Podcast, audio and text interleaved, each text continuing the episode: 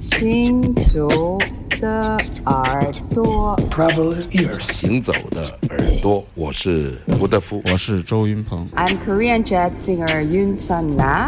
Hey everybody, I'm Omar Sosa, and you listen Travel ears。神游物外，静听神游物外，静听世界之音。这里是行走的耳朵。还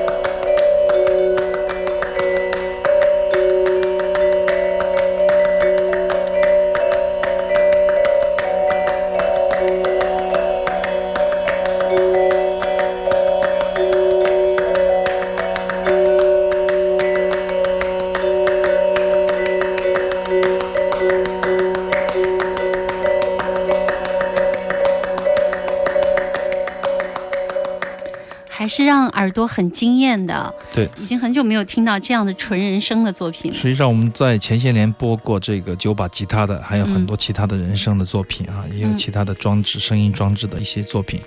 但今天是划时代的，因为这个是独一无二的作品，这是我们自己拼的。太厉害了！阿飞刚跟我一讲，我说哇，这还能掐得这么好。呃，因为因为七月十五号他在上海演出嘛，就是非常重要的，我很喜欢的 Steve Lach。陈飞叫我说德语，我说了半天说不清楚。有人念这个 Steve Rich 的，我也念过这个 Steve 莱西的啊、嗯 s t e v e Lach，大概就按这样的 念吧，就德文和好像这个应该对一点吧？对对，Steve Lach。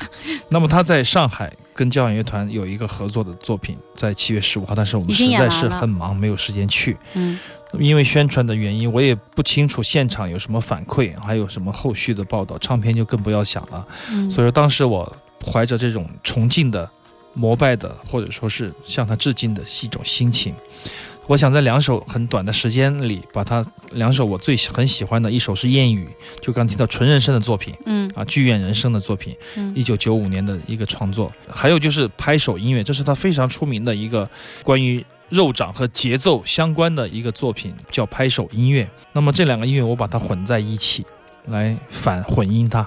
你刚才是不是也想只是试一下？没想到试出来效果还不错。没有，因为我觉得用这种方式向他致敬，会有一点诚意，或者说是真正的，我感觉得到我可以对他的音乐能够听到多少，有多少了解、啊。嗯那么我就把这两首歌，我觉得是完全可以天然衔接的，或者说是那种感觉，完全是可以挂靠的。用我的理解来演绎一下它，当然也没有哗众取宠的意思。实际上我们是抱着非常非常崇敬的、崇拜的，甚至是崇拜的心态吧，因为。呃，我曾经看过他的几个纪录片，其中有一次我看到一个现场，就是他做拍手音乐的时候，然后拍子很复杂嘛，因为嗯。两三个人在上面打，然后一个人一进来就没有数拍子，直直接开始进去跟他一起合奏啊，而且是同时整齐划一，那种简单重复，但是非常非常，听久了你会觉得有潜意识在控制你，无法停下来啊，那种感觉。嗯。就是说你会觉得非常的魔幻和迷幻，因为咱们知道简单的东西，特别是重复的东西是很难的。你打一两下是没问题的，你不断的重复，不断的重复，你就会产生眩晕，对，然后呢，节奏的尾巴和起点会发生位移啊，嗯。会发生强烈的旋转式的变化、重叠和新的那种空间。所以说，这种在惧怕和享乐之间，在重复和创造之间，它制造了一个圆，嗯。对一个循环。所以说，Cage 和 Steve Lack，我觉得都是非常非常伟大、非常伟大的一种，不仅仅是他的 minimal，就是那个极简主义的创造，嗯不只只是一个说法，而且他的身体力行的，他一辈子在做的事情啊，都是与这种哲学性、声音的哲学性相关。嗯，我觉得他太深刻，越来越深邃。对对对短小片段的不断重复，看上去这个技术手段很普通，嗯没有什么含金量，但是一进入现场，一进入到真正的聆听的那种体验的时候，你会觉得是非常伟大的。嗯非常伟大的瞬间，每一个瞬间都非常伟大，而且每一个瞬间都可以作为一个圆圈的开始，嗯，每一个瞬间都可以作为一个圆的终止。当它合二为一的时候，就产生另外的外在的空间。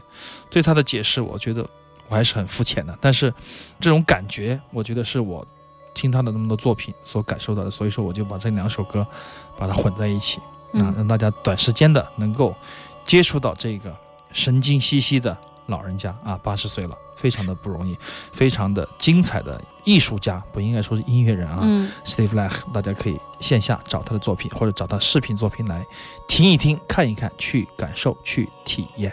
你觉得加上现在的多媒体，是不是更直接了？哦，他的多媒体作品很棒，啊很棒，只是说我们没有时间向我们的观众展示他的跟视频、跟视觉啊，好多嗯好玩的东西的那种互动，但是是完全开阔的，他给音乐打开了另外一扇门，或者说给当代艺术、给声音艺术都打开了另外一个途径，嗯通向一个非常有着漂亮风景的秘密的花园。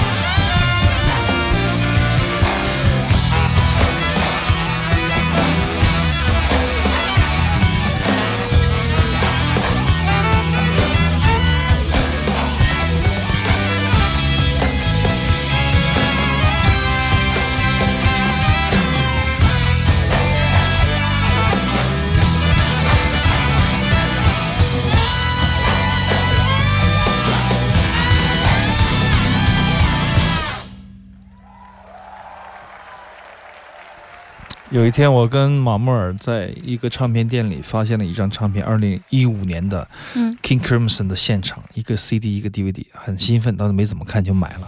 买了第二天，马莫尔就送给我了。他说这个都是老歌儿，他说没什么新玩意儿，他不是很满意。但实际上演奏的还是很好的，只是说他听的太多。他说哎，给你吧。他说我听过了就行了，听一遍就行了。确实是新锅炒老饭，大概是这么一个感觉。听说今年要复出了啊！这种音乐，我想这种级别的音乐，可能去现场会感受的更深吧。对啊，因为为前两天我才听人说，说十二月份要去日本看他们的演出。我问了这个老马，我也问了这个上次姚大军老师过来，我问他，我说，哎，King Crimson 要来演出，他说，哎呀，老英雄嘛，就远远看着就行了，都没有什么兴趣。这些国内几大喜欢、特别挚爱他们的乐迷，或者都这样说说都这样说啊。你也没啥兴趣对了，。实际上我是有兴趣，因为我从来没看过他的现场，嗯从来没看过，当然要看一遍。你像 Roger Waters、Bob Dylan，我们都看过一次现场，但 King Crimson 今年复出了，我我觉得应该去看一场现场。嗯，当然，如果是在香港的话，就更方便了啊。是一九七四年的一首老歌的一个翻唱，Red 这个专辑叫做红红啊，这首曲子叫做 No More Red Night Mail，很出名的一首歌曲，但演奏的跟那有一点点不一样，但是都是换汤不换药。一九七四年的红，但是它是封面是黑，对，它没有红。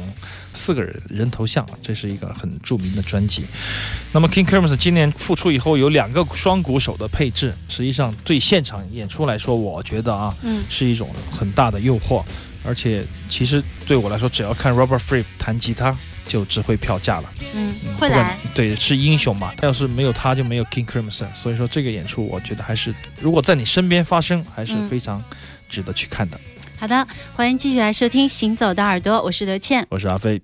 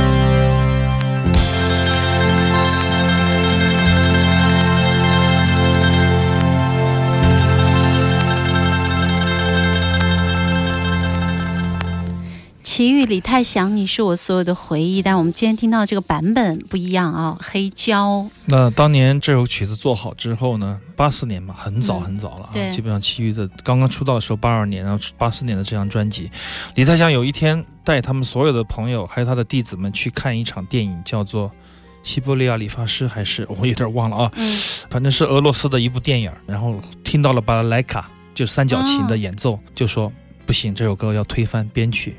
我想重新做，所以在这个里面我们可以听到一点儿巴拉莱卡的那个三角琴的音色啊，就是对对对就是李泰祥通过这个电影，好像不是西伯利亚理发师，他什么电影我有点忘了啊。西伯利亚是理发师那个时候还没出来呢啊，嗯应该还没出来。这首歌我觉得非常非常的精彩，词曲俱佳。虽然说词不是李泰祥，是侯老师的啊，嗯但是呢，当年因为种种原因吧，就是被署名成李泰祥词曲了啊。嗯才能够通过审查。